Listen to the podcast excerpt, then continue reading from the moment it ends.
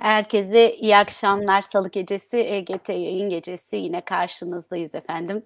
Eee, dün Dünya Kız Çocukları, ııı, Günü'nü kutladık. Kutlamak mı gerekiyordu? Tabii orası tartışılır. Birçoğumuz, eee, fotoğraflar koyduk çocuklarımızla, gülen çocuklarımızla. Eee, bununla gurur duyuyorum tabii. Gülen çocukları görmek, eee, daha çok görmek hepimize bize ilham oluyor. O yüzden bunu yadsımıyorum. Eee, bu çok hoşuma gidiyor. Ama, emm, hani, o bildik laf var ya, "Hepimiz aynı gemideyiz." diye. Bir tane kız çocuğumuzun suratı gülmüyorsa, bir tane çocuğumuz da yapacağımız herhangi bir şeyi yapamaz durumunda isek bu işi çözmüş değil, eee, aslında bu işin tam da ortasında oturuyoruz demektir. O yüzden kutlamak mı dedim. Belki bu bir farkındalık, eee, babında bir araya gelmemizi gerektiren bir gündü. Ben öyle baktım. Kendi kızımı tabii ki öptüm, kokladım ama bütün çocuklar benim çocuğum diyerek bir sorumlulukla bugünkü yayında sizlerin karşısına geldim, oturdum. Çok önemli bir konu ve bu bağlamda geliştireceğimiz, farkındalıkları yükseltmek adına yapacağımız bu yayına hepiniz hoş geldiniz efendim.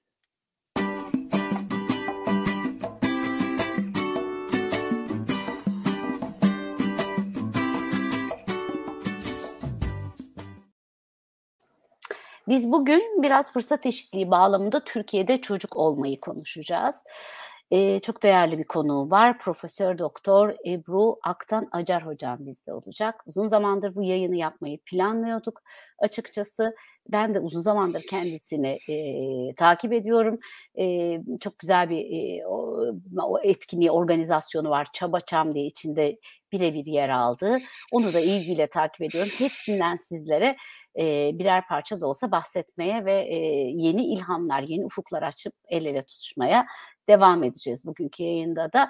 Ama tabii öncelikle Kerim'i selamlayayım. Kerim merhaba, hoş geldin.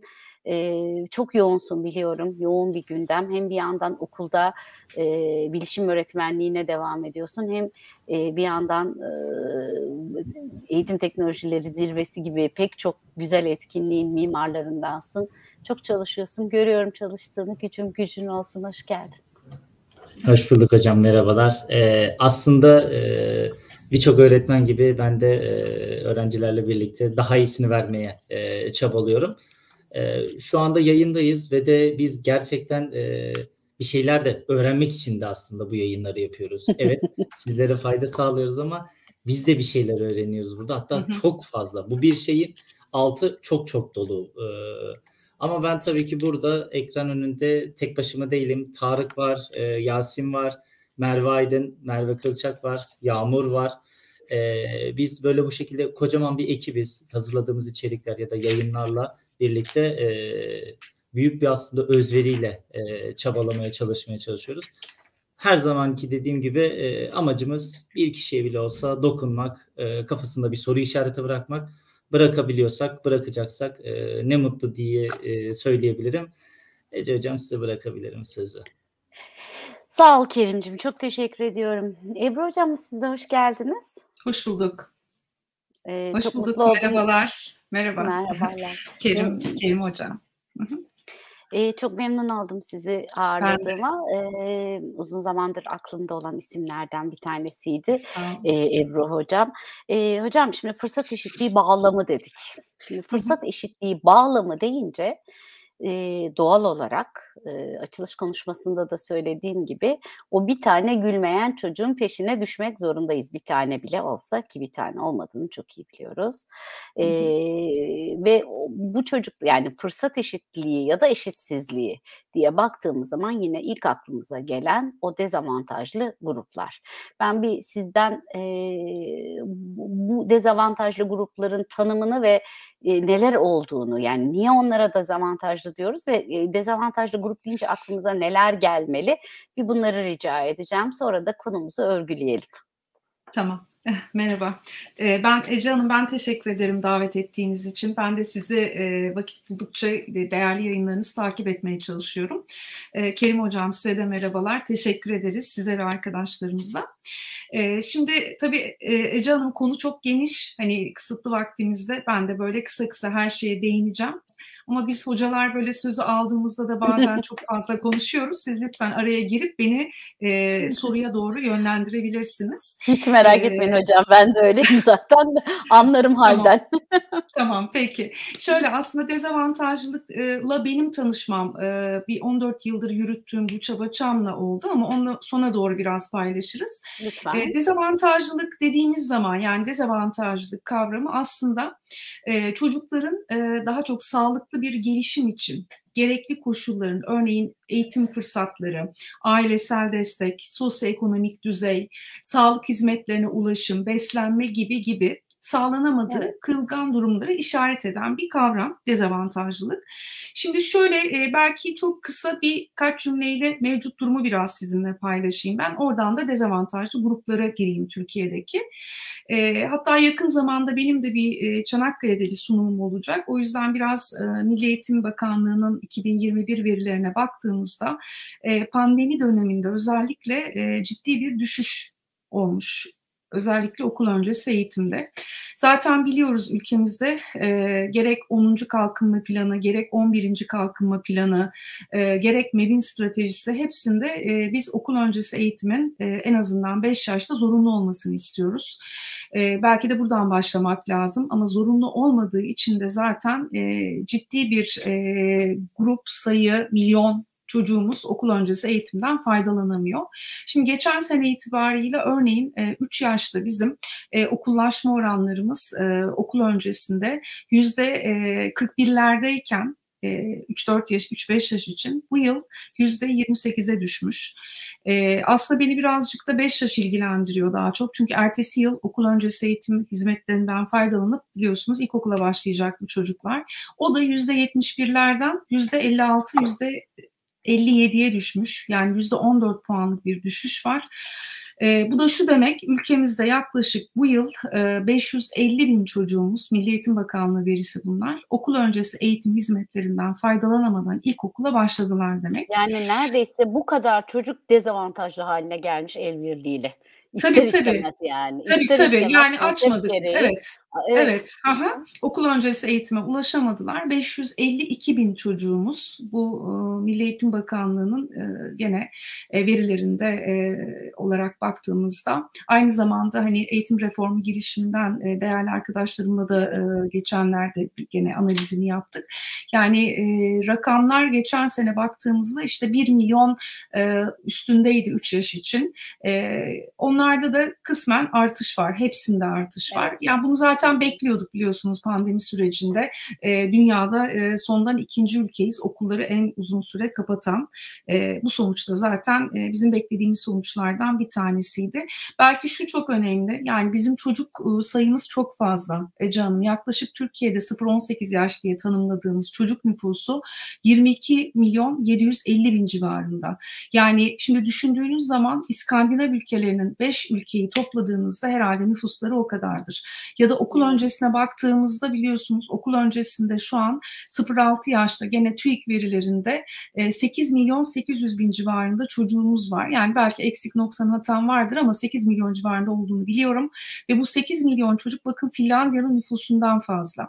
Hatta yani şu an Türkiye'de doğan her sene e, sığınmacı çocuk bebek sayısı bile 500 bin yani o kadar yüksek yani. ki rakamlar. Hani bunlar gelecekte zaten bizim önümüze sorun olarak çıkacaklar. Belki şu an çok fazla bu konuların üzerine değinmesek de. Yani e, pandemi aslında mevcut olan bu dezavantajlılık durumunu yani risk altında özel, özel önlem gerektiren çocuklara çocukların durumlarını biraz daha büyüteç altına aldı ve daha gözler önüne serdi. Zaten birçok çocuk e, erken çocukluk hizmetlerinden faydalanamıyordu.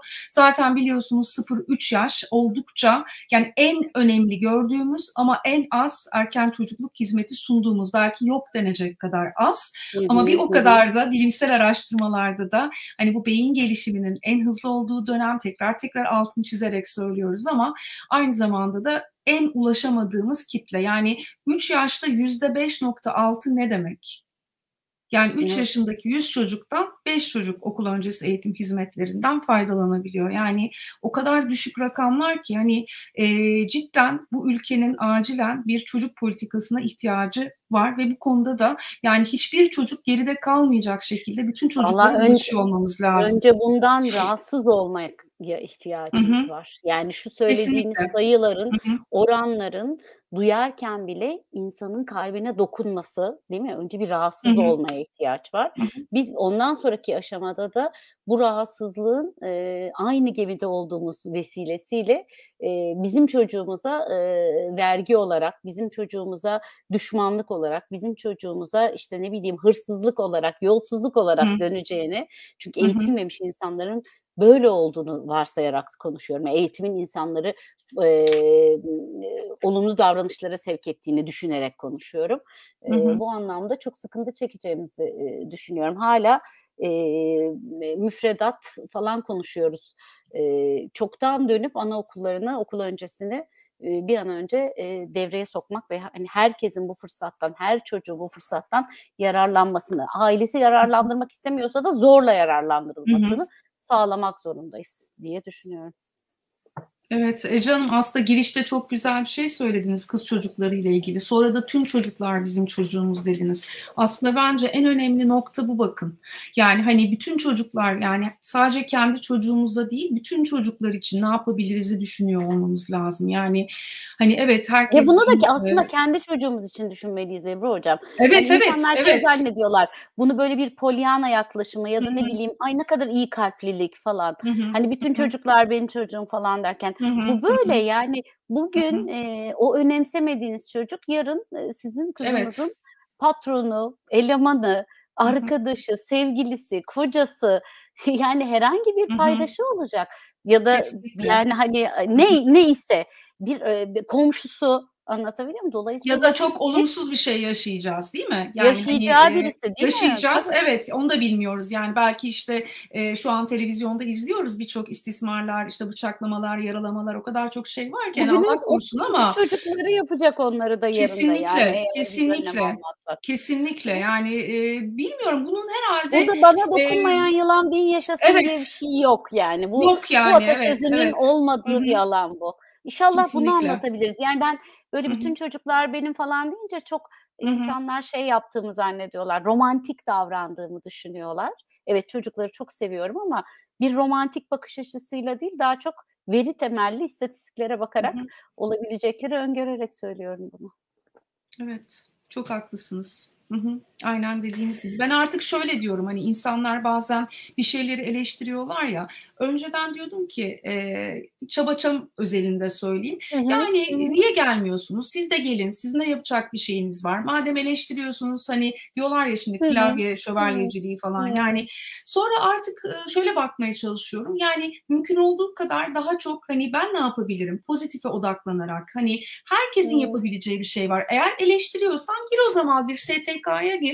Orada bir şeyler yap. Yani ben bazen kendi arkadaşlarıma bile diyorum. Elinizden ne gelir? Gelin çabaçamda işte ne bileyim eşinden şiddet gören bir annemizle oturun sohbet edin. Bir sorun bakalım. Hı hı. Yani herkesin hı hı. yapabileceği bir şey var aslında Ece Hanım. Yani hı hı. hani bazen insanları gerçekten yönlendirmek de lazım. Hani bir şeyler yapmak istiyorlar, ne yapacaklarını bilmiyorlar. Hani e, bu aşamada e, eleştirmek yerine mümkün olduğu kadar daha pozitife odaklı. Yani hani ben inanıyorum ki e, yani bu ülke bu noktaya geldiyse hani e, Mustafa Kemal Atatürk hep örnek alıyorum zaten. Yani hepimizin yapabileceği şeyler var ama bu çocuklar e, kesinlikle e, bizim çocuklarımız kayıp çocuklar olmaması lazım. Mesela ceza infaz kurumlarındaki çocuklara görünmez çocuklar diyorlar. Yani hani benim bile onlarla tanışmam belki benim ayıbım. Yani işte 35'li yaşlarda oldu. Hani ya ceza infaz kurumlarında da çocuklar varmış kalan anneleriyle. Hani hiç hmm. yoktu ama şimdi bakıyorum mesela yakın zamanda yurt dışından hikaye kitapları getirdim. Ya insanlar yurt dışında Amerika'da Avrupa'da bu tarz çocuklar için yani anneleriyle kalan çocuklar için hikaye kitapları yapmışlar. Yani işte ne ne bileyim İtalya'da mesela bakıyorsunuz sarı odalar yapmışlar. Telefonlar, işte Zoom'lar birçok şeyler kullanıyorlar. Biz Türkiye'de e, bu dönem içerisinde pandemide ceza infaz normalde telefon bile sokamıyorsunuz. Hiçbir şey sokamıyorsunuz. Oyuncak sokamıyorsunuz. Yani hani gerçekten evet çok yol kat etmemiz lazım aslında. Hani baktığımızda ama gene de e, ben hani çok umutluyum. Yani hani e, Ben inanıyorum ki e, hepimiz e, bu savaşı, mücadeleyi vereceğiz ve e, belki de sadece bir gün değil yani eğitimin e, en mühim gündemimiz, her gün en mühim gündemimiz olması için çabalamamız gerekiyor. Ben e, bu konuda hepimizin yapabilecek şeyleri olduğuna inanıyorum. Fırsat eşitsizliği bağlamında e, yine siz de demin e, andınız. Buradan sevgiyle selamlayalım, saygıyla selamlayalım eğitim reformu girişimini. Evet. E, evet. Onların e, yıllar Çok önceki güzel çalışmaları var. Hı hı. evet yıllar önceki bir çalışma sunumlarında söylemişlerdi. E, ki bugün hala geçerli ve daha doğrusu bir şiar herhalde bu. Hı hı. Bugün e, fırsat eşitsizliğini gidermek istiyorsak en dezavantajlı yere en iyi öğretmenlerimizi göndermeliyiz Hı hı. demişlerdi. Biraz o gün ilk Kesinlikle. duyduğumda ondan çok yıllar önceydi. İlk durdu, duyduğumda biraz düşünmüştüm üzerine ve çok insanla paylaşmıştım neden diye ve e, sonradan ben de çok da ikna oldum. Hakikaten en dezavantajlı bölgede en iyi eğitim koşullarını yaratmalıyız der bu araştırmalar. Siz neler düşünüyorsunuz bu konuda? Ee, Ve benim çözüm önerilerine hemen- geçeceğim tabii buradan. Şöyle benim aklıma hemen Siirt örneği geldi. Mesela 2005'te ben Siirt'e gittim. Belki o dönem sizde e, çünkü e, şeyde sunum yapmıştım Özel Okullar Derneği'nde. Belki sizle de orada evet. karşılaşmıştık. Mesela orada bir kişi yani bir e, işte vali o dönem işte Nuri Okutan oranın valisiydi. Ve tek başına okul öncesinin orada çocukların eğitime erişmesi için çok güzel çözümler bulmuş. Yani işte o dönemde usta öğretici kadroları yapmış. İşte e, kız çocuklarının mesela davet ettiğinde de ben bir araştırma için kendisine ulaştım ve dedi ki Ebru Hanım gelin Siirt'i, ilçelerini gezin görün. Gerçekten de e, STK'larla çalışmış. Yani hani e, böyle bir kişinin aslında inanan, eğitime inanan hatta diyor, demişti ki ya ben aslında öğretmen olmak istemiştim Ebru Hanım ama vali oldum falan demişti. Hep gönlümde eğitmenlik, e, öğretmenlik var demişti. Neler yaptığını görebildik. Yani şimdi bizim e, ülkemize baktığımız zaman da hani e, şu an e, dezavantajlık ya da işte öğretmen sistemi içerisine girdiğimiz zaman e, şu an görüyorum ben de sosyal medyadan birçok yerde birçok öğretmenimiz var ve çok e, son derece keyifli işler yapıyorlar. Hani çok değerli öğretmenlerimiz var. E, ben Çabaçam'da da aynı şekilde öğretmen eğitimi çalıştığım için e, Türkiye'nin her yerine öğretmenlerimizi yolluyoruz. Ben öğretmene çok inanıyorum. Yani bu si- sistem içerisinde aslında öğretmenin gücü, niteliği son derece önemli ve e, aslında en genç e, öğretmen e, kadrosuna sahip bir ülkeyiz. Şu an okul öncesine yaklaşık e, 95 bin sanıyorum okul öncesi öğretmenimiz var Türkiye'nin her yerinde. E, ben canla başla yani okul öncesi öğretmenlerin özellikle canla başla mücadele ettiğini düşünüyorum. E, sistemin içerisinde gayet güzel çalışmalar yapıyorlar. Pandemide bile aslında kilit rollerini sürdürdüler, değiştirici, dönüştürücü rollerine. E, bizim sadece onların bu kendilerini gerçekleştirmelerini desteklememiz gerekiyor. E, bu aşamada bence ben de ERG'yi saygıyla, sevgiyle anıyorum oradaki e, dostlarımızı ve gerçekten de onlar da Türkiye adına e, politika üretmek için eğitimde çok güzel çalışmalar yapıyorlar. E, isterseniz ben çok kısa size biraz e, Türk ülkemizdeki dezavantajlı gruplardan çok böyle kısa kısa bahsedeyim. Uygun mudur Ece Hanım? Lütfen buyurun. Tamam. Şimdi şöyle e, biz hani dezavantajlı gruplar dediğimizde aslında bazen kırılgan gruplar, bazen risk altındaki gruplar, hatta bir zamanlar böyle dezavantajlı çocuklar diye de bir etiketleme adı altında kullanılıyordu ama yani aslında e, hani şey gibi hani engelli çocuk dedik, sonra engeli olan çocuk dedik, hani otizmli dedik, otizm Hmm. olan dedik. Yani bu şekilde terminoloji de çok önemli. Çünkü dilimizde nasıl yerleşirse hani o şekilde şu an mesela özel gereksinimli çocuklara baktığımız zaman ülkemizde belki de pandemide en çok e, etkilenen kesim özel gereksinimli çocuklarımızdı. Yani şu an ülkemizde özellikle okul öncesi dönemde özel eğitimden faydalanan çocuk sayısı yaklaşık 5000'e yakın yani 4800'lerde. E, yaklaşık bunların 800'ü işte kaynaştırmada, e, 4000'i özel eğitim anaokullarına devam ediyor. Ama yüzde olarak yüzde 1.1 gibi bir rakam var. Yani e, gerçekten özel gereksinimli çocuklarımız için e, ciddi olarak birçok şey yapılması gerekiyor. Yani aslında Türkiye'de nüfusun genel olarak baktığımızda yüzde 12'si engeli olan bireylerden oluşuyor ve e, bu çocukların işte okula kabul edilmeleri, okul iklimleri, e, işte erken tanınama belki yapılamaması, yoksulluk, işte rehberlik hizmetlerinin okul öncesi kademesinde olmaması gibi birçok nedenden dolayı da erişimde e, sıkıntı çekiyorlar bu çocuklarımız. E, Geçici koruma altındaki çocuklara baktığımız zaman e, geçici koruma altında ya da onda da terminolojide işte sığınmacı çocuklar, mülteci çocuklar, geçici koruma altındaki çocuklar daha çok Suriyeliler için e, kullanılıyor. Şu an e, ülkemizde kayıtlı olarak baktığımızda 3.6 e, milyon civarında göç idaresinin rakamları bunlar. E, ben de ulaşmaya çalışıyorum hani aralarda ama eksikler oluyordur. E, kayıtlı e, kişi var. E, fakat e, resmi olarak kayıt dışı olan birçok kişi var. Yani bu Tabii. da aynı şekilde sıkıntılı. Yani şu an e, çocuk sayısına baktığımızda mesela 0-18 yaşta e, yaklaşık 1.7 milyon çocuk var Suriyeli. E, bebekler e, neredeyse her yıl sıfır e, bakıyorsunuz 500 bine yakın bebek doğuyor ve okul öncesinde kumsallaşma oldukça düşük yaklaşık yüzde otuzlardaydı geçen sene e, bu çocuklarımız için. Yani genelde e, erişimde sıkıntıları var. İşte okula kayıt, yasal statü biz bunu Çabaçam'da da yaşıyoruz. E, okula devam sorunları var. E, eğitim dili Türkçe olmadığı zaman aynı şekilde zorluk çekiyoruz. Ben lisans öğrencilerinden kültürden faydalanıyorum. Yani Arapça bilen e, işte e, o bölgelerden gelen Doğu Güneydoğu'dan gelen işte arkadaşlarımız, öğretmen adaylarımızdan. E, sağlık, beslenme sorunları var. İşte erken yaşta evlilik gibi. Aynı zamanda çocuk işçiliği. E, nitelik olarak baktığımız zaman da gene psikososyal destek gerekiyor. Yani savaşın yarattığı psikolojik sorun ve travmalar var. Hatta kimi zaman gene Çaba Çağım'da benim de çalıştığım grupta vardı. İlk sene 2015'te e, Sudan'dan e, Suriye'ye, oradan da buraya yani iki kere göç yaşıyorlar. Ve en önemlisi de kapsayıcılık bu konuda da büyük sıkıntı. Yani dışlanıyorlar, e, akran zorbalığı görüyorlar, kendilerini ait hissetmiyorlar.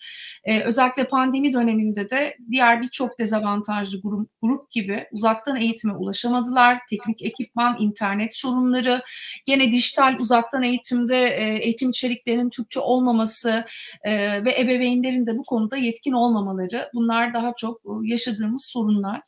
E, diğer grup çalışan işçiler Ece Hanım şu an dünya üzerinde yaklaşık 152 milyon e, çocuk çalışıyor. Çocuk işçi. E, hmm. Çocuk işçiler yani e, bizim ülkemizde de şu an 5-17 yaş arasında yaklaşık e, 720 bin çocuktan bahsediliyor. Bunların 400 bini mevsimlik tarım işçileri. E, ve bu çocukların büyük bir kısmı aslında tarımda çalışıyor. E, hizmet sektöründe çalışıyorlar ve e, sanayi sektöründe çalışan çocuklarımız var. E, biz e, bir sözleşmeye imza atmışız fakat e, İLO'nun yaptığı bir sözleşme e, maalesef e, birçok sözleşme gibi gene 90 yılındaki işte çocuk uluslararası çocuk hakları gibi onu da imzalamışız ama ne kadar uyuyoruz bilmiyoruz. Ee, yani Birleşmiş Milletler'in işte çocuk hakları sözleşmesinin 32. maddesi diyor ki sözleşmeye taraf devletler çocuğun eğitiminin ve gelişiminin zarar görmesine neden olacak işçiliğin önlenmesinden sorumludur. E, ve 2021 aslında Birleşmiş Milletler Çocuk İşçiliği ile mücadele yılı. Ama e, bu çocuklar işte gerek göç, gerek yoksulluk, gerek işte hane halkına ekonomik destek, e, gerek kendi ihtiyaçlarını karşılamak için e, çalışıyorlar.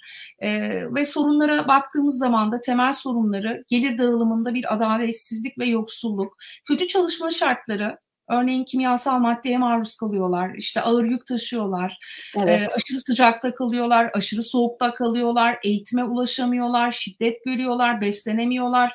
E, bu şey geçmiş senelerde belki duymuşsunuzdur işte Apple ve Tesla'nın e, bu içerisinde e, bizim kullandığımız telefonlardaki lityum e, pillerin evet. içerisindeki kobalt malzemesini örneğin evet. Kongo'da e, çalışan çocuk işçiler bunları üretiyorlarmış ve e, bir çocuk işçi bir grup vefat ediyor ve arkasından e, işte aileler Amerika Birleşik Devletleri'nde dava açmaya çalışıyorlar. Tabii ki finansal destek gerekiyor. Yani hani kalkıp Kongo'dan gidip ne kadar başarılı olabilecekler ki çocuklarının işte haklarını savunmak için.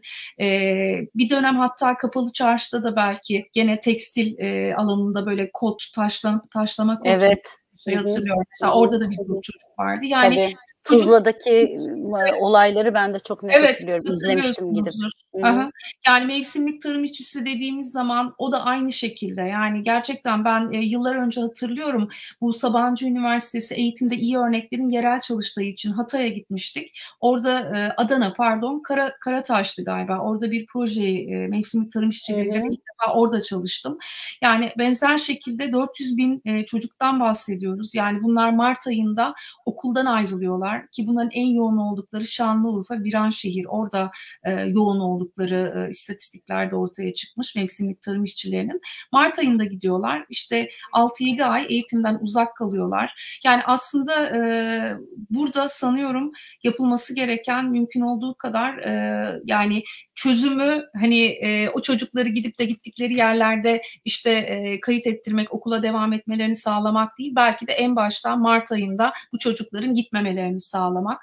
Hani bununla ilgili de işte Bilgi Üniversitesi'nin birçok e, STK'nın çalışmaları var. Hatta ben yakın zamanda bir çalışmada e, 12 tane öğretmenin kurduğu Ordu'da Pikola diye bir derneği e, tesadüfen tanıştım. Mesela onlar da fındık toplayan çocuklarla çalışıyorlarmış Ordu tarafında. Yani böyle minik minik STK'lar bile bir araya gelip gerçekten çok güzel çalışmalar e, yapabiliyorlar. Kendileri işte e, yani bu işi önleyici çalışmalar yapıyorlar. Valla bence öyle minik minik çalışmalar daha da başarılı oluyor kanaatindeyim evet. hocam.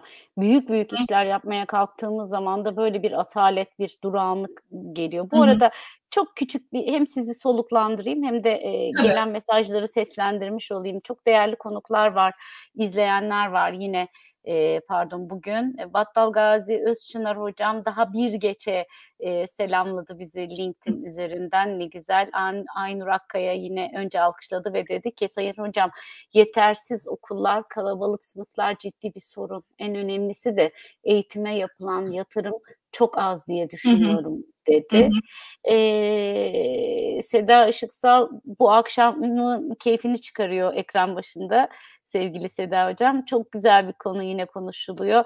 Okul öncesi eğitimin önemi ve neden zorunlu olması gerektiği anlatılıyor dedi. Seda Hocam bilir her yerde, her fırsatta daha da söylemeye devam edeceğiz. Yüksel Özdemir, Ebru Altan Acar hocamızı kutluyorum. Söyleşide emeği geçenlere teşekkür ediyorum diyor. Biz de kendisini izlediği için teşekkür ediyoruz. Ve Dilek Livaneli katıldı. Dergimde bizim hı hı. konuğumuz da olmuştu.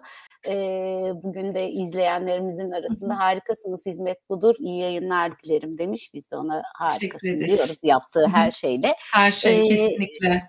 yaptığı her şey. İyi, hı. nitelikli öğretmenlerin kendini e, gelişim grafiğiyle her şeyden çok kendinin gelişimiyle ilgilenen öğretmenlerin yeri bambaşka oluyor bizler açısından. Kesinlikle. Peki nasıl devam edelim? Sözünüzü kestim ama şöyle bir soluklanalım diye. Aha. Ben yani e, şöyle ceza infaz kurumlarındaki çocuklardan Hı. da bahsedeceğim. Yani o konuda Lütfen. da e, son yıllarda ben e, aslında 2012'de tanıştım onlarla. Çanakkale'deki E-tipi ceza infaz kurumuna bir çocuk oyun odası yaptık. Topluma hizmet uygulamaları dersi kapsamında. O zamana kadar Ece Hanım farkında değilmişim yani onu dedim hayret yani. E, çocukların anneleriyle birlikte ceza infaz kurumlarında kaldığının ve ondan sonra e, gide gele e, yani çok değişik duygular içerisine girdim. Daha fazla okumaya başladım. İşte o zaman hani hatırlarsınız uçurtmayı vurmasınlar. Bu Milliyetin Bakanlığı, Adalet Bakanlığı bir proje yaptı. İşte bir film izlemiştik hep birlikte falan. Sonrasında e, şu an daha fazla okumalara başladım ve e, örneğin e, 2000 yani son 2019 yılı gibi yaklaşık 800 çocuğumuz ceza infaz kurumunda hani anneleriyle birlikte kalıyor ama bu rakam en son yakın zamanda Mart ayında e, Mart 2021'de yine ERG'den sevgili sevgili Ezgi ile görüşmüştük bugün. Onun verdiği rakamlar 345 civarında çocuğumuz. Yani pandemide sanıyorum e, çıkmışlar. Bu da ayrı bir yar, e, yarayan, e, kanayan yaramız yani ceza infaz kurumlarında kalan çocuklar 0-6 yaş arasında e, yani anne ya da baba işte e, özellikle hani e, ceza infaz kurumuna girdiği zaman onlar da e, o şekilde kalıyorlar. Şu an ülkemizde e, işte Bakırköy'de örneğin Adalet Anaokulu var. Bazı ceza infaz kurumlarında kadın kapanılarda oyun grupları var, oyun odaları var. Ama bununla ilgili olarak da kesinlikle e, tabii söyleyecek söz çok ama mutlaka e, bizim bir e, modele bir politika ihtiyacımız var. Yani İhtiyacımız var. aslında hı. hani sıfır mesela bazı işte İngiltere diyelim 0-18 e, ay arasında kalıyor. Daha sonra farklı mekanizmalar geliştirmiş. İşte ben Hı. İtalya modelini çok seviyorum. Yani İtalya işte sarı odalar yapmış. İşte sarı telefonlar mesela sistem içerisinde o sarı telefonlarla çocuklar dışarıyla görüşebiliyorlar. Özel bir odada aileleriyle buluşabiliyorlar. Hani ben e, şaşırıyorum yani bir çocuğun örneğin o ceza infaz kurumuna girerken hani biz e, üstümüzü başımıza her şeyimizi işte biliyorsunuz dışarıda bırakıyoruz. Hı hı. Hatta e, oyun odasını kurarken böyle e, en en çok bize şey kızmıştı. İşte ahşap mobilyaları yapan ustalar çünkü içeriye işte çivileri şeyleri sayarak sokuyorlar. Yani her şeyi bütün malzemeleri. Hı hı. Hani e, o da ayrı bir dünya. Onun için farklı modeller e, geliştirilmesi lazım. Bu konuda çalışan e, güzel STK'lar, dernekler var ama bence e, kesinlikle bu da ayrı bir e, araştırma alanı. Yani e, belki bir o çocukların işte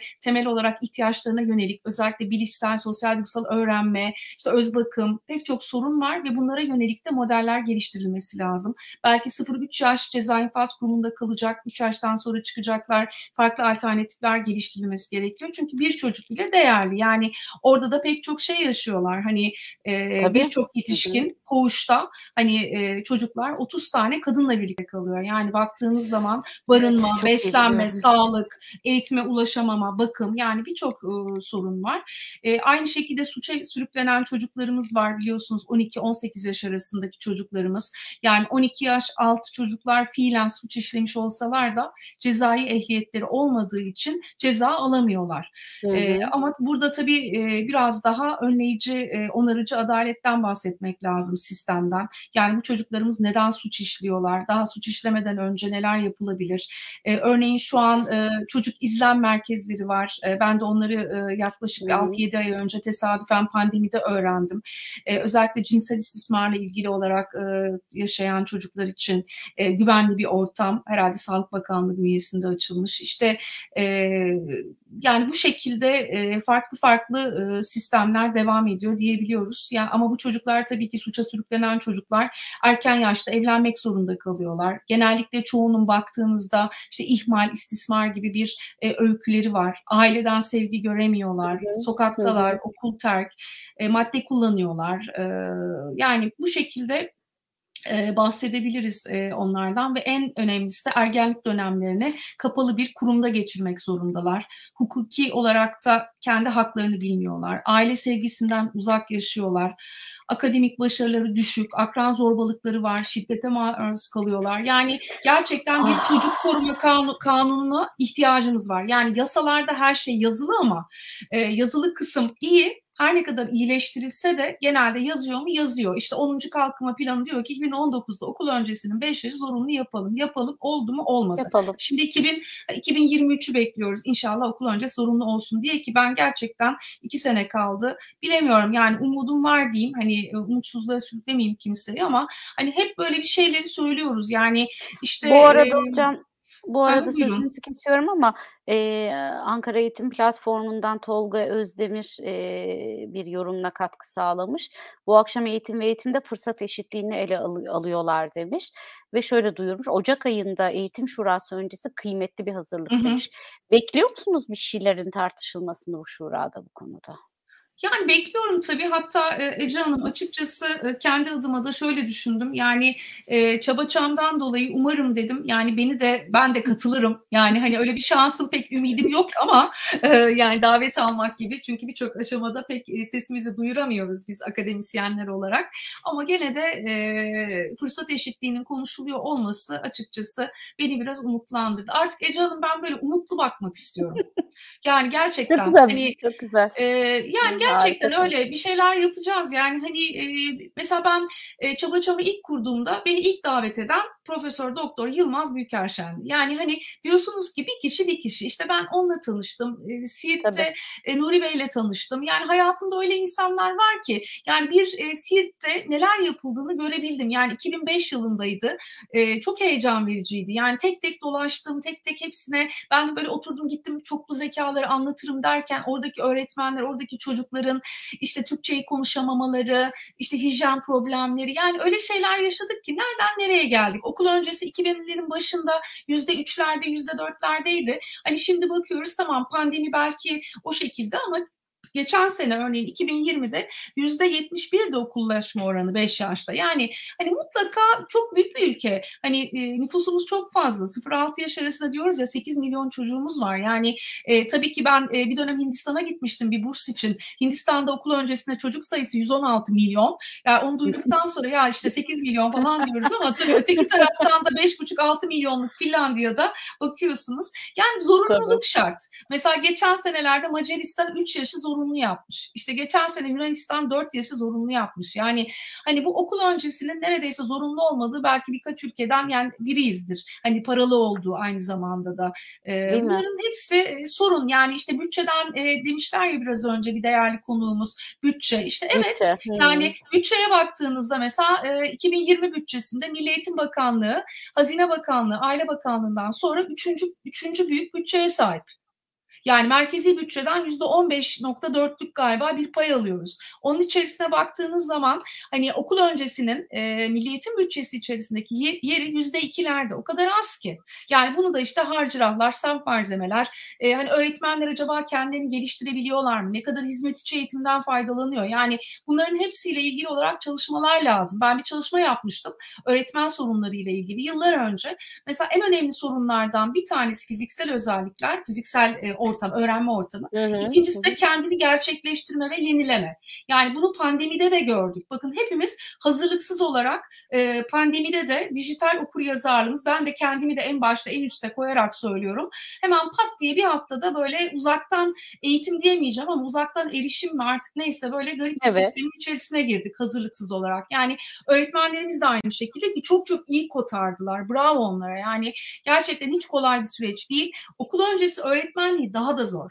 Yani çünkü bakın hep şöyle bilinir. Birçok mesela benim annem de emekli öğretmen. Hep şöyle derler. Ben ilkokul öğretmeniyim. Bir dönemde okul öncesi öğretmenliği yaptım. Ama nedense hmm. biz okul öncesi öğretmenleri hiçbir zaman diyemiyoruz bir dönemde ilkokul öğretmenliği yaptık. Yani hep okul ben, öncesi Belma biliyorsunuz şey, o. E, Belma hocam bunu çok güzel e, söylüyor. Ben de çok etkileniyorum. Diyor ki Hı. okul öncesi dedikçe sanki böyle okuldan önce yapılacak bir şey, yatmadan önce yapılacak evet. bir şey gibi. Ee, o o, o söylemez yani erken çocukluk, e, okula hazırlık ya da yani hani okul öncesi dediğimiz noktada ee, okul çok önemli. Sen ona Hı-hı. önceden hazırlanıyorsun. O hani mesela nasıl okulun ilk günleri e, çok önemli değildir ya hani gitsen de olur gitmesen de olur der öğrenciler. Böyle bir hava veriyor bize dimalarımıza. Çocukların Hı-hı. gidip gitmemesini ailelere bırakmış oluyoruz o, diyor. Hakikaten ben de hani hakikaten bağlamların Hı-hı. ve kelimelerin çok önemli olduğuna inanan bir insan olarak e, söylemlerin çok önemli ol, e, olduğuna inanan bir insan çok olarak doğru. buna e, altını çizmek istedim. Bu arada Yeliz sevgili Yeliz EGRG'den o da hemen yazdı. İyi akşamlar Ebru Hocam demiş Yeliz Düşkün. E, çok önemli bir tespitler Hı-hı. paylaşıyorsunuz demiş. Biz de izlediği için teşekkür Hı-hı. ediyoruz kendisine ve bütün ERG'ye. Ama Ece Hanım ben burada bir şey buyurun. ekleyeceğim. Şöyle e, mesela e, Fransa'ya bakıyorsunuz ya da işte Avrupa ülkelerinin bazılarına hani e, Şimdi birçoğunda belki zorunlu oldu ama olmayan birçok ülke de var aynı zamanda. Ama aileler yani farkındalık çok yüksek. Hani e, demin dedik ya zorunlu olmasa da yolluyorlar. Yani bakıyorsunuz hı hı. bizde böyle bir şey yok. Yani işte o yüzden bu, hani evet. farkındalığı da bizim e, artık yani bilemiyorum nasıl yaratacağız ama hani yıllar önce hani erkek öğretmen adaylarımız geldiğinde hani böyle bir sorunlarla yaşıyorduk. Şimdi bakıyoruz evet. birçok erkek öğretmen hmm. adayımız var daha fazla arttı. İşte ne bileyim yuva öğretmeni mi olacak yapacaksın? Kreş mi, yuva mı, anaokul mu, ana sınıfı? Mesela benim bu hafta dersim var. Erken çocukluk evet. eğitimine giriş. Birinci sınıfları özellikle alıyorum öğretmen adaylarını ki hani daha güncel verileri paylaşabilelim diye. Ve e, orada en başta oradan başlıyorum. Yani hani biz e, hani terminoloji diyoruz ya işte öğrenci Tabii. demiyoruz çocuk diyoruz ama bir birçok bakıyorsunuz ana sınıfı öğrencisi diye geçiyor ya da branş dersleri. Bizim dersimiz yok bizim etkinliğimiz var. Yani hani hatta ben öğretmen bile değil mesela Almanya'da eğitmen diyorlar çok da hoşuma gidiyor. Biz Çaba Çam'da onu kullanıyoruz. Yani hani okul öncesi çok özel bir alan. Hatta e, Belma hocamızın kulakları çınlasın. Gene öyle bir sohbetimizde hani prenses mesleği diyordu Lady Diana'dan dolayı. Gerçekten de okul tabii bizim prenslerimiz de var. Onlar da alınmasınlar da. Şimdi e, baktığımızda hani gerçekten kıymetli bir alan. Hani e, ben birkaç şey daha ekleyeyim bu dezavantaj gruplarımıza. Mesela kırsal kırsal alanda yaşayan çocuklarımız var. Örneğin Türkiye'de köylerde yaklaşık e, 100, 100 bine yakın çocuğumuz var. E, yani eğitime devam eden ve daha çok e, şu an pandemide özellikle e, bu dönem içerisinde çocuk işçiliği sorunu olan köy çocuklarının özellikle pandemide okulların kapanmasıyla çalışmak zorunda kalmaları. Yani e, şu an biliyorsunuz son 20 yılda 20 bine yakın köy okulu kapatıldı. Ben e, Perşembe günü işte Çanakkale'deki e, yapacağım sunum için hazırlanırken Çanakkale'deki ilçelerdeki öğretmen arkadaşlarıma işte bazılarına ulaştım ve birçok kişi diyor ki öğretmenlerimiz işte köy okullarını açalım. Yani hani bu taşımalı sistem bakın bu da aynı zamanda bence e, yarayan kanalarımız e, kanayan yaralarımızdan bir tanesi. Hı hı. E, ana dili Türkçe olmayan çocuklarımız var. Yani Türkçenin birinci dili olmadığı ben bunu Siirt'te ilk görmüştüm. Açıkçası bu sorunun farkında bile değildim ama yani evlerinde şu an Türkçe konuşulan çocuklar konuşulmayan akranlarına göre ortalama iki yıl ileride performans gösteriyorlar. Yani bunu pizza araştırma sonuçlarında da görebiliyoruz. Ee, azınlık gruplarımız var, roman çocuklarımız var. Örneğin Çanakkale'de bizim e, bir Fevzi Paşa mahallemiz var. Orada yoğun olarak roman çocuklar, roman nüfusu var. Biz topluma hizmet dersinde onlara da ulaşmaya çalışıyoruz. Okullaşma oranları onların da çok düşük. Okul terkleri çok yüksek. Genellikle ilkokul 3. sınıftan itibaren işte okul terk e, içerisindeler. Ardından da ailelerine destek oluyorlar. E, istihdam sorunları var, barınma sorunları var. E, yoksullar erken yaşta evleniyorlar, bugün kazanıyorlar, bugün yiyorlar. Son derece neşeliler ama e, gene birçoğu çalışıyor. Yani çalışan çocuk sayısı bu roman çocuklarımızda da e, çok fazla ve buna ek olarak da sokakta yaşayan çocuklarımız var. İhmal, istismara uğrayan çocuklar zaten şu an biliyorsunuz gündemimizde yoğun bir şekilde görüyoruz bunları da izliyoruz maalesef. Madde bağımlılığı olan çocuklarımız var. İşte e, doğal afetlerden etkilenen çocuklar yani bitmiyor.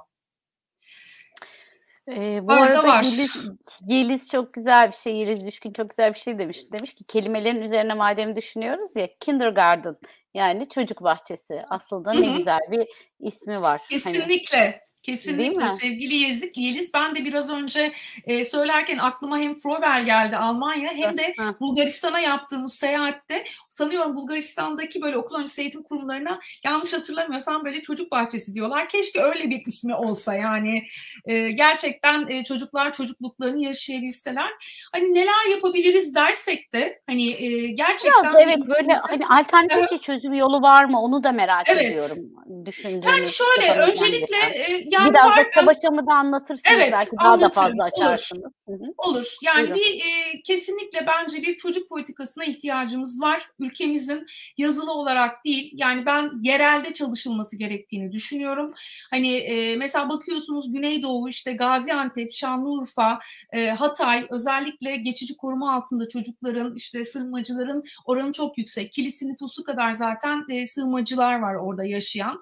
O yüzden bölgesel yerel bazda e, kesinlikle da, danışma kurulları oluşturulması lazım erken çocuklukla ilgili. Ben kendi çapımda tek başıma pandemi sürecinde Mart ayından itibaren 18 ay boyunca eğitim bilim kurulu şart diye yazdım. Hatta e, bazı arkadaşlarım benim benimle dalga geçtiler. Ebru söyledin söyledin ama olmadı diye. Hala da söylüyorum. Bence yerelde kesinlikle bir e, bölgesel yerel e, bilim kurullarının ya da danışma kurullarının oluşturulması Olması gerektiğine inanıyorum. Gerekiyor. Kesinlikle Peki. sorunların çözülmesi için. E, dezavantajlı koşullarda yaşayan çocukların e, ihtiyaç ihtiyaçlarının tespit edilmesi ve müdahale birimlerinin onlara yönelik olarak belki oluşturulması gerekiyor. Yani bunun içinde hem ulusal hem yerelde çözüm ortakları yani Milli Eğitim Bakanlığı, işte farklı bakanlıklar, e, kamu kurumları kuruluşları, STK'lar, belediyeler, yerel yönetimler, gönüllüler, herkes yani hani e, eğitim seferberliği gibi aslında Ece Hanım. Pandemide de yapmamız Doğru. gereken oydu. Hı-hı. Yapamadık ama hani eğitim seferberliği gerekiyor e, bu aşamada. Belki de tüm çocukların e, üstün yararını gözeten hani işte hak temelli onların e, yaşam e, eğitim hak ve hizmetlerine erişimlerini destekleyen, e, sosyoekonomik farklılıkları, etnik farklılıkları göz önüne alan bütüncül, kapsayıcı ve yasal olarak da bağlayıcı eğitim politikalarının geliştirilmesi gerekiyor. Ee, çocuğu kendi e, yerelinde nasıl destekleyebiliriz? İşte e, yaz okulları var Açev'in, biliyorsunuz gezici otobüsler Milli Eğitim Bakanlığı'nın işte mobil anaokulları. Evet. E, sonra gene 2019-2018'de sanırım bahset, e, başlattılar. Gezici öğretmenler, çok amaçlı merkezler. Belki bu alternatiflerin yani kurumsal temelin yanı sıra alternatif modellerin daha fazla yaygınlaştırılması olması lazım. İşte e, hibrit harmanlanmış öğrenme metotları, belki köy okullarının açılması, işte geçici öğretmen istihdamı e, gibi yani e, farklı çözümler önerebiliriz. Belki burada ben biraz e, kendimin yaptığı, ne yaptığımı bağlayabilirim alternatif model olarak. Çünkü onu e, bir bağlamadan isterseniz... önce bir soru var. Onu bir cevaplayalım mı? Hem yorum hem Tabii. yorum hem de sorular var. Onlara bir gireyim. Şimdi Seda tamam. hocam arka arkaya bir birkaç tane e, şey atmış, tweet atmış. Diyor ki okul öncesinde okullaşma oranımız yüzde dörtlerden yetmişlerin üstlerine çıktı gerçekten çok büyük bir gelişme diyor ve gelişmeye de devam ediyor diyor ve ekliyor. Eğitim fakültelerindeki topluma hizmet dersleri Hı-hı. çok önemli kendi alanlarında özellikle dezavantajlı çocuklarla çalışma becerileri, farkındalığı öğretmenlik okuyan öğrencilere kazandırılmalı ve mutlaka daha da kapsamlı yapılandırılmalı, yapılandırılmalı diyor. Ben de en çok yapılandırılmalı kelimesini de çok beğendiğimi ve hani bu konuda varsa çok güzel, çok e, çalışacak bir, e, bir bir grup hemen içinde olmak istediğimi söyleyeyim. E, Zeka öğretmen aramıza geri dönmüş e, güzel güzel tweetler geliyor. Bir tanesi mesela şöyle diyor Hamuşan. Bir grup insanın aç parantez dezavantajlı insanca yaşayabilme koşullarının yasa, kanun ve yönetmeliklerin olmasına rağmen sağlanamıyor olması toplumsal kodlara bağlı olabilir mi? Nedir bu toplumsal kodlar diyor toplumun bunlara yani dezavantajlılara nasıl baktığının farkında mıyız diyor. E, aslında herkesin eşit ve e, yasalarla korunur biçimde e, adaleti e, sırtlarında adaleti hissederek yaşamaları gerekirken dezavantajlı dediğimiz insanlar işte hani neyse bu, bu, bu, bu grubun içine giren çocuk ve yetişkin e, gerçekten toplumsal e, bir takım kodlar nedeniyle belki de haklarını bulamıyorlar diyor. Ne dersiniz Aslında, yani burada? Aslında Buyurun. Ece Hanım bu da çocuklukta başlıyor. Yani gene bakın her şeyin aslında özü bana göre çocukluğa devam ediyor. Hani erken çocukluk o kadar önemli yıllar ki ben mesela kimlikli bebeklerle farklılıklar alanında çalışıyorum. Çatışma çözümleri, farklılıklar. Peki. Kendimizi işte yani bir bebeğe bakıyorsunuz 6 aylık bebekler hani e, duyguları ayırt edebiliyorlar rahatlıkla. İşte çocuklar ten renklerini, kültürleri, kendi kültürlerini, farklı kültürleri.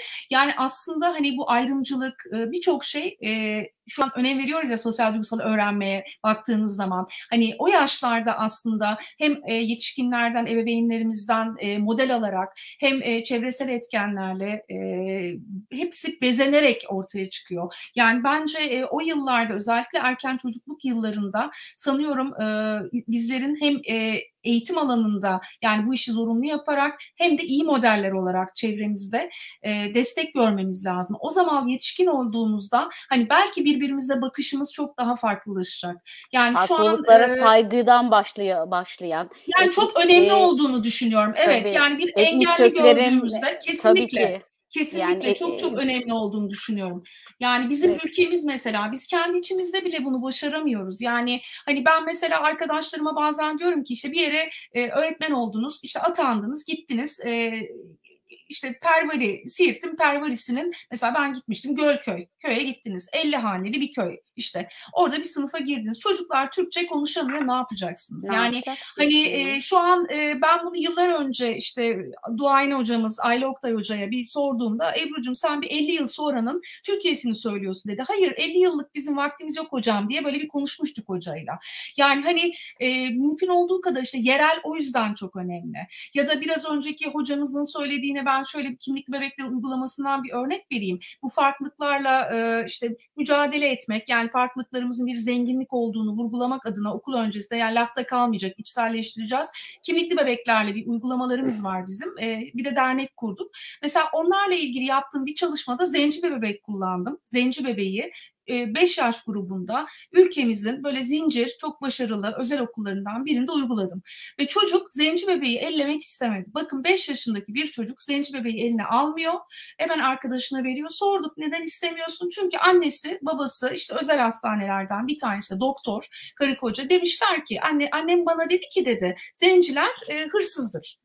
Böyle bir kod almış yani stereotip işte Taksim'de görmüş saat satıyorlarmış hırsızlık yapıyorlarmış gibi. Yani hani şimdi e, bunların birçoğunu aslında e, çocukluk döneminde kazanıyoruz maalesef. Yani o yüzden hani burada medyada çok önemli çocukların gördükleri izledikleri işte ebeveynlik tutumları model olmamız e, ne bileyim müfredat eğitim yani o kadar çok etken var ki aslında çok bileşenli bir sistem bu kodlarımızın oluşması yani daha sonrası için. O yüzden hani her şeyin başı bakın O bile küresel- ama o bile Kesinlikle. çocukluktan başlıyor. Kesinlikle yani hani e, ilk birçok deney Evet, var bunlarla hani biliyorsunuz e, yapıyorlar. Tabii. Amerika'da işte çocuk laboratuvarları Harvard'da orada burada falan. Yani hani baktığınız zaman o kadar kıymetli ki o yıllar. Yani çocuk eğer 2-3 yaşındaki bir çocuk ten rengini ayırt edebiliyorsa yani ya da mesela 3 yaşındaki bir çocuk 5 yaşındaki bir çocuk işte 3 yaş 3 dili 2 dili e, bir zaman sonra ilk başta tabii ki karıştırıyor ama e, rahatlıkla konuşabiliyorsa yani iki dilli olarak büyüyebiliyorsa yani bu çocukların müthiş bir e, beyin e, kapasiteleri var ve bizim için belki de en önemli 0-3 yaş, 0-2 yaş ve biz bu dönemi kaçırıyoruz. Yani e, biz bence çocuklarımızı kız gibi ağlama, erkek çocuklarımızı kız gibi ağlama diyerek büyütüyoruz.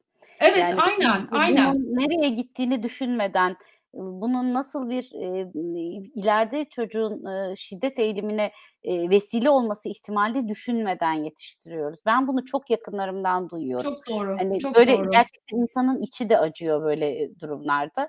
E, bir erkek çocuğu yetiştirirken ne kadar kıymetli bu anlattıklarınız bazen. Kesinlikle. Hani kadına şiddetin bu kadar fazla olduğunu düşünerek bu e, pozitif ayrımcılığı yaparak söylüyorum. Bu arada Dilek Hocam da gelmiş, hoş gelmiş. Türkiye'de dezavantajlı çocukların her türlü hakkıyla ilgilenmek STK'ların dışında öğretmenlerin de sırtlandığı bir mesele demiş. Siz zaten bunu e, demin e, yürekten dile getirdiniz. Yetkililerse demiş öğretmenlerin çabalarını sadece alkışlıyor. Alkış değil hareket istiyoruz demiş bir öğretmen olarak haklı. Yani Hı hı. hani sadece alkışlamakla yetmez. Hepimizin Hı hı. e, üzerine düşeni yapması lazım. Hareket, bereket diyoruz. Gaziantep'te demiş Dilek Karaçelik, dezavantajlı bölgede çalışan bir arkadaşım burada çocuklar okumak istemiyor, baklavacı olmak istiyor Hı hı. demişlerdi. Okuyarak da baklacı olabil baklavacı olabilirler oysa her işte uzmanlaşma fırsatı sağlanmalı demişti. Aslında uzmanlaşma belki fırsatımız olsa bile bu uzmanlaşmaya itibar göstermek, toplumsal kodlarımız işte demin diyoruz ya toplumsal kodlarımızda bu uzmanlaşmayı bir itibar meselesi olarak algılamak, buraya gelmek, buraya evrilmek çok önemli. Ben de e, bir süre yurt dışında yaşamıştım. Orada görmüştüm yani gerçekten insanlar ne iş yaparlarsa yapsınlar işleri onlara mutlaka bir şapka veriyor. Yani bir Hı hı. e, e, sosyal bir statü kazandırıyor ve işin nevi ne olursa olsun. Yani hiç sizin yapmayacağınız, sevmediğiniz bir iş bile olsa karşınızda dimdik ben bu şapkanın insanıyım diye duruyorlar. Çünkü toplumsal kodlar böyle. Sanıyorum siz de biraz da bunlardan da bahsediyorsunuz diye düşünerek Evet, evet, evet dileğinde. Hı yorumlarını hı. kattım. Çabaçam diyorduk. Evet, e, Çaba Çam aslında e, 2006 yılında belki e, onu da söylemek lazım. Yani hatta e, şu an ülkemizde e, yani çıkış noktası oydu. Hem e, ben de o dönem bir doktor öğretmenisiyim, yardımcı doçent olmuştum. E, açıkçası bir Finlandiya'ya gittim. Orada e, işte Helsinki'de bir e, üniversitenin içerisinde e, öğretmen yetiştirmeye yönelik bir e, kolej vardı. Çocukların, öğretmen adaylarının gelip e, uygulama yaptıkları. E, hem biraz oradan etkilendim hem o dönem bir ODTÜ'ye gitmiştim. Orada bir uygulama sınıfı görmüştüm. E, daha sonra e, bizim yani temel sorunumuz hani e, baktığımız zaman bir sistem kurmak lazım ve bu sistemin içerisinde merkezde çocuğu alıp işte çocuğun yakın çevresi, ailesi, işte e, akrabaları, e, kardeşi, işte öğretmeni, daha sonra işte e, öğretmen adayları, toplum yani böyle çocuk merkezde olup topluma ulaşabileceğimiz hem e, çocukların işte e, dezavantajlı gruplarda yer alan, okul öncesi eğitim hizmetlerinden faydalanamayan çocukları e, nasıl destekleyebiliriz? E, biraz önce sizin dediğiniz gibi ben anne eğitiminin, aile eğitiminin çok önemli olduğunu düşünüyorum ama annelerin eğitiminin de çok önemli olduğunu düşünüyorum. Annelerin. Hani e, aileyi nasıl çok destekleyebiliriz? Doğru bildiğimiz çok yanlış var anne anneler Evet, kesinlikle Hı. ve e, üçüncü olarak da öğretmen adaylarını. Bakın e, Ece Hanım bizim bu da çok büyük bir problemimiz. Öğretmen niteliği. Yani tamam şu an e, öğretmenlerimiz en genç işte ikinci ülkeyiz. Baktığımız zaman öğretmenlerimizin e, gerçekten herkes bir şekilde e, ciddi olarak elinden geleni yaptığını düşünüyorum.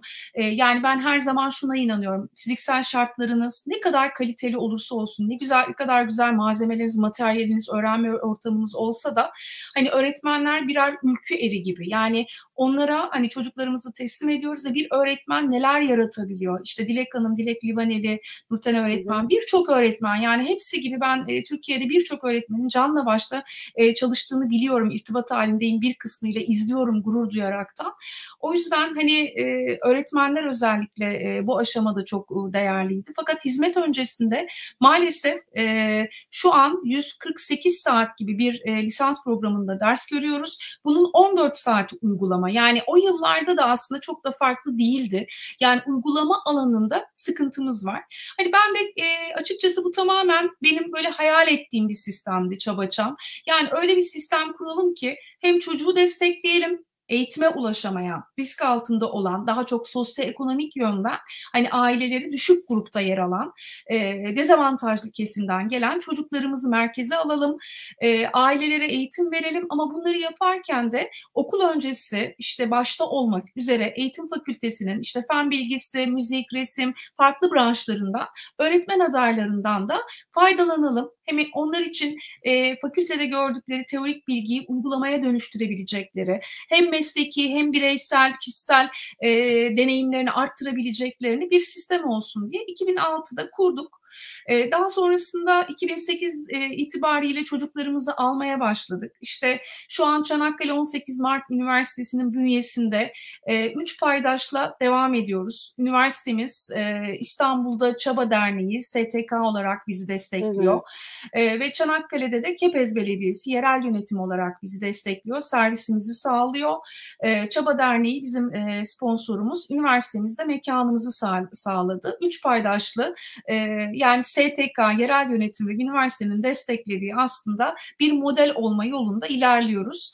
E, işbirlikçilerimiz var. E, 2015 yılında SGD'de ASAM, bu Sığınmacılarla Dayanışma Derneği e, çocuklarımızı almaya başladık. Şu ana kadar e, Kongo, Sudan, Suriye, İran, Irak, Afganistan bu yıl mesela Afgan çocuğumuz çok fazla. Çünkü Çanakkale'de de Afgan nüfus çok fazla. Onları almaya başladık. Boğaziçi Üniversitesi Barış Eğitim Uygulama Merkezi'nde ben çalışıyorum. Eğitim komisyonunda. Kimlikli bebekle uygulayıcısıyım. Oradan destek alıyoruz. Halk eğitim merkezlerinden destek alıyoruz. Hem öğretmen adaylarımıza hem ailelerimize kurslar veriyoruz. Böyle bir proje. E, şu an e, dün itibarıyla e, 14. kez kapılarımızı çocuklarımıza açtık. E, öğretmen adaylarımız e, bizimle birlikte oluyorlar. Tamamen gönüllüler Ece Hanım. Yani herhangi bir staj yok, herhangi bir not yok. Yani hatta e, birinci sınıfta gelip dörde kadar Çabaçam'da da e, böyle eğitmen olarak devam eden işte ilk iki yıl biraz daha gözlüyorlar. Üçüncü yıl sorumlu eğitmen oluyorlar. Öyle bir sistem kurdular kendi içlerinde. E, onu devam ettiriyoruz. E, açıkçası güzel gidiyor. Şu an e, 250'ye yakın sanıyorum e, çocuk 250-300 çocuk olmuştur herhalde bu 10-14 14 yıl e, içerisinde. Her yıl 20 çocuk, 25 çocuk alıyoruz ve bir yıl boyunca bu çocuklar her gün 9 ile 1 arası ücretsiz olarak e, Çaba Çam'da işte öğrenim görüyorlar, bizimle birlikteler ve onlara da e, öğretmen adayları da rehberlik yapıyorlar. Aynı zamanda e, eğitmen eğitimleri yapıyoruz. E, İstanbul'da kongrelere geliyoruz. İşte sevgili e, Özel Okullar Birliği Derneği Rüstem hmm. Hocamız ekibi e, bizimkiler her sene oraya geliyorlar. E, Enka okulları bizi çok destekliyor. İlk, ilk, ilk, ilk e, güzel. Mart ayında bizi davet ediyor öğretmen adaylarımızı. E, projeler yapıyorlar. Mentor hocalarımız var. Gruplar kuruyoruz. Öğrenci kongrelerine gidiyorlar. Yani öğretmen adayları aslında e, mezun olduklarında bayağı bir önde başlıyorlar. E, bunlar bunlara yönelik de test çalışmaları yapıyoruz tabii ki bilimsel tarafımız da var. Yani çok amaçlı, birazcık araştırma odaklı, hani böyle nesiller arası e, işbirliğini destekleyen böyle bir e, aslında yaşam laboratuvarı diyorum ben Çabaçam için. Ne Çünkü güzel. ben de öğreniyorum, çocuklar da öğreniyor. Herkesin birbirinden öğrendiği bir sistem. E, 2017 yılında da e, Sabancı Vakfı tarafından eğitimde iyi örneklerden bir tanesi seçildi. Fark Yaratanlar programında. Sonra 2020 yılında ben Çağdaş Eğitim Kooperatifinden e, 14. Çağdaş Eğitim Kooperatifi e, eğitim ödülünü aldım. Çabaçam'daki çalışmalardan dolayı. Tabii ki çok büyük bir emek. Yani ben de büyük emek veriyorum, harcıyorum büyük fedakarlıklarla ama e, çok güzel bir ekibimiz var. Öğretmen adaylarımız, işte e, STK'da Çaba Derneği'nde İstanbul'daki sevgili gönüllülerimiz, Çanakkale'deki hı hı. yerel yönetim, üniversitemiz e, 14 yıldır bize mekanımızı sağladı. E, yani el birliğiyle devam ediyoruz, çabalıyoruz. E, umarım e, çabamız da devam eder yani. E, o yüzden e, ben inanıyorum ki herkesin yapabileceği mutlaka bir şey vardır. Yani e, yeter yeter ki isteyelim e, diye düşünüyorum Ece Hanım. Ben de uzaktan da olsa takip ediyorum. Ne kadar zamandır yani hatırlayamıyorum ama bayağıdır takip ediyorum. Biliyorsunuz zaman zaman da paslaşıyoruz. Ee, evet. Daha da fazla sesinizi duyurmak için e, elimizden tamam. ne gelirse eğitim ve eğitim ekibi olarak da yapmaya hazırız. Ben de Ece Karaboncuk olarak her zaman teşekkür yanınızdayım ederim. hocam. Çok teşekkür ediyorum değerli katkılarınız Hı-hı. için. Ben ee, teşekkür ederim. Kırmadığınız için ve hemen e, organize olduğunuz için de çok teşekkür ederiz. Eğer e, yine siz de şu konular çok güzel deyip bize öncülük eder ve bizim mentorlarımızdan biri olursanız evet, içeriğimizi evet. hazırlarken Hı-hı. bize destek olursanız çok memnun olurum. Sağ olun hocam. Çok teşekkür olun. ederim. Sağ olun. Ben size de teşekkür ediyorum davetiniz için. Dinleyen e, tüm dostlarımıza da e, teşekkür ediyorum. Aynı zamanda sizi de e, ve arzu eden e, Çanakkale'ye yolu düşen tüm e, eğitim gönüllülerini de e, ağırlamak, Çaba Çam'da misafir etmek, çocuklarımızla bütün e, bütün ekibimizle tanıştırmayı çok isterim. E, başta da sizi Ece Hanım Çanakkale'ye davet ediyorum. Öyle bitireyim. Hemen geliyorum o zaman. bayılırım, zaman. bayılırım. Buyurun, buyurun. Bayılırım. oluruz. Sağ olun. Teşekkür ederim. Ben teşekkür ederim değerli hocam ve sevgili arkadaşlarım, öğretmen dostlarım. Çok teşekkür ederiz. Çok güzel e, mesajlarla e, hem destek oldunuz hem izlediğinizi bilmek, paylaştığınızı bilmek bize yine bir e, kamçı e, hikayesi yarattı. E, şimdi daha çok çalışmanın zamanı dedirtirdi bana. Var olun. E, biz gerçekten e, bir öğretmenin bile ya da bir eğitimcinin ya da bir e, hocamın dediği gibi eğitmenin e, bile e, aklını çelsek bize yeter diye çıktık bu yola ve yedinci yılımızdayız. E, çele çele devam ediyoruz. Efendim eğer sizin de çelinecek aklınız varsa, çelecek düşünceleriniz varsa ben de buradayım demek isterseniz e, dilerseniz kendiniz için dilerseniz a, akıl çelicilerden oluşan bir liste için bize her zaman e, yazabilirsiniz. E, biz bunları değerlendirerek hem söz eğitimciler bölümünde hem de böyle e, tek tek yaptığımız konuklarla yaptığımız programlarda yer vermek istiyoruz.